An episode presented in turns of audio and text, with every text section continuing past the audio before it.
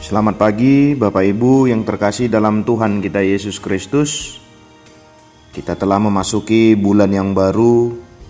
Hendaklah memiliki semangat, motivasi, dan visi yang baru untuk semakin mau dekat dengan Tuhan. Oleh karena itu, kami mengajak kita untuk mendengarkan renungan ini yang tertulis di dalam surat 2 Timotius 3 ayat yang ke-14.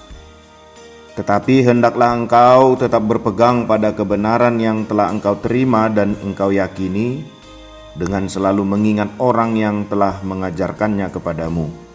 Demikian firman Tuhan, pondasi yang kokoh. Ayat nas ini adalah nasihat Rasul Paulus kepada Timotius, orang muda yang dipercaya melayani jemaat di Efesus.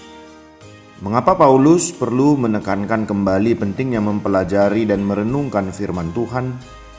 Karena pada waktu itu banyak sekali pengajar-pengajar sesat yang menyusup di antara jemaat, sehingga mereka tidak lagi menjadikan Alkitab sebagai pedoman hidup, melainkan lebih menyendengkan telinganya kepada ajaran-ajaran yang menyimpang dari kebenaran. Seperti yang tertulis di dalam 2 Timotius 4 ayat 3-4, tidak dapat lagi menerima ajaran sehat, tetapi mereka akan mengumpulkan guru-guru menurut kehendaknya untuk memuaskan keinginan telinganya. Mereka akan memalingkan telinganya dari kebenaran dan membukanya bagi dongeng.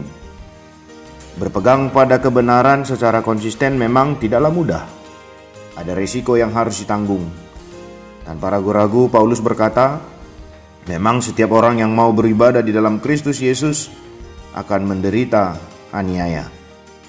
Hanya sedikit orang yang bersedia membayar harga demi kebenaran. Timotius salah satunya.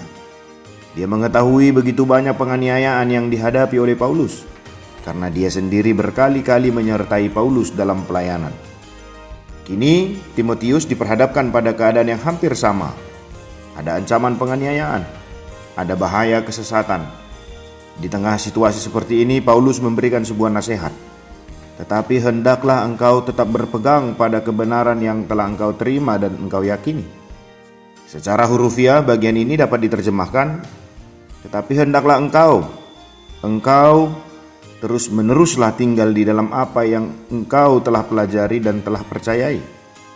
Nasihat ini menyeratkan bahwa Timotius sebelumnya sudah belajar kebenaran dan mempercayai kebenaran itu.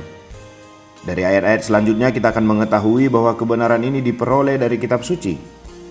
Ayat 3, ayat 15 sampai dengan 16. Bukan hanya itu, dia juga sudah tinggal di dalam kebenaran itu.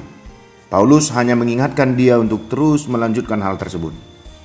Jadi, memiliki kitab suci saja tidaklah cukup. Membacanya dalam ibadah saja juga tidak memadai. Kitab suci perlu dipelajari. Ada kedisiplinan yang dituntut. Sesudah itu, apa yang sudah dipelajari juga perlu untuk dipercayai. Pembacaan kitab suci secara seksama bukan sekedar pemuas rasa ingin tahu atau penambah pengetahuan. Pembelajaran firman Tuhan seharusnya berujung kepada pengokohan iman. Kembalilah kepada firman Allah. Tuhan memberkati.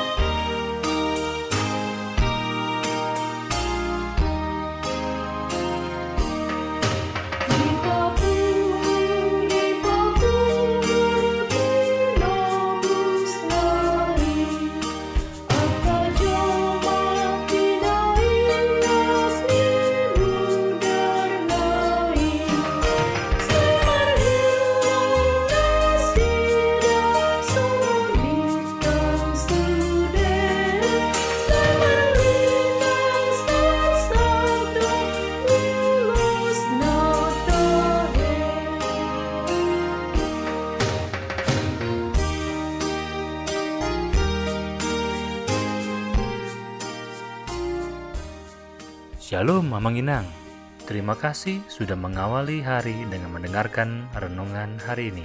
Yuk bagikan renungan harian ini kepada keluarga kita, sehingga firman Tuhan itu tidak kembali sia-sia, namun berbuah dan terpelihara.